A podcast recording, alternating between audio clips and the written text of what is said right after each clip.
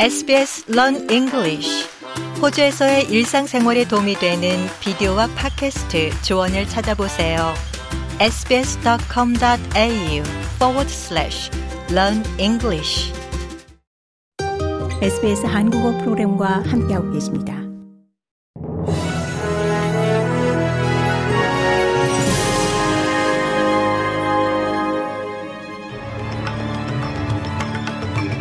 (2024년 1월 15일) 월요일 오후에 SBS 한국어 간추린 주요 뉴스입니다. 호주 에너지 기업 산토스가 53억 달러 규모의 바로사 액화 천연가스 프로젝트를 진행할 수 있게 됐습니다. 이는 티위 제도 전통적 소유주들이 이 산토스를 상대로 제기한 가스관 건설 중단 소송에서 패한 데 따른 겁니다. 티위 제도 원주민들은 자연환경과 문화유산 훼손 등에 대한 우려를 제기하면서 이 티위 제도 북쪽 티모르해에서의 가스관 건설을 중단해야 한다며 소송을 제기한 바 있습니다. 11월 초 작업 중단을 명한 바 있는 나탈리 찰스워스 연방 법원 판사는 오늘 원주민들의 소송을 기각했습니다. 페니웡 호주 외교부 장관의 중동 방문을 계기로 이 국내 팔레스타인 단체들과 유대인 단체들 모두 이 호주 정부가 연대 표시를 더 명확히 해야 한다고 압박하고 있습니다. 호주 유대인 행정위원회는 10월 7일 하마스가 기습 공격한 이스라엘 남부 지역을 방문하지 않기로 한 웡 장관의 결정을 비판했습니다. 유대인 행정위원회는 웡 장관의 결정을 판단착오라면서 피습 장소 방문은 이 전쟁의 불가피성을 이해하는 유일한 방법이라고 주장했습니다. 팔레스타인계 호주인들 일부는 웡 장관이 이 지난 75년 동안 팔레스타인에 대한 집단 학살이 발생한 지역들을 방문할 필요가 있다고 주장했습니다. 열대성 저기압과 몬순 기후가 상당한 비를 몰고 올 것으로 전망되면서 호주 북부 지역 및 시드니 주민들에게 이 폭풍우에 대비할 것이 당부됐습니다.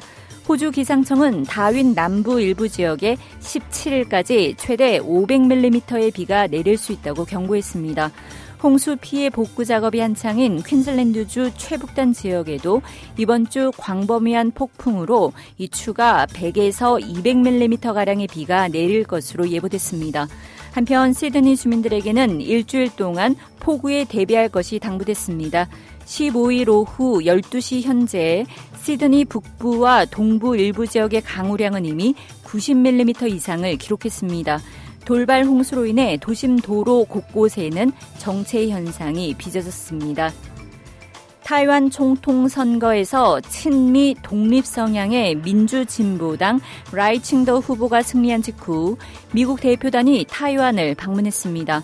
조 바이든 미국 대통령이 파견한 스티븐 헤들리 전 국가안보보좌관, 제임스 스타인버그 전 국무부 부장관은 어제 저녁 비공식 방문차 타이완에 도착했습니다.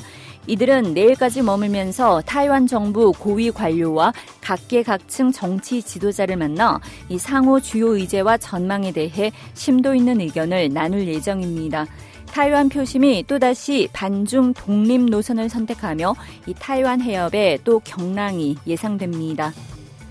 북한이 신형 고체연료 추진체를 사용한 극초음속 중장거리 탄도미사일 IRBM 시험 발사에 성공했다고 주장했습니다.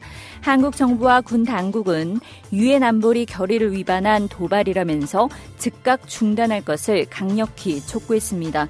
이런 가운데 최 선이 북한 외무상은 오늘부터 사흘간 러시아를 방문할 예정이어서 무기 거래 등을 논의할지 주목됩니다.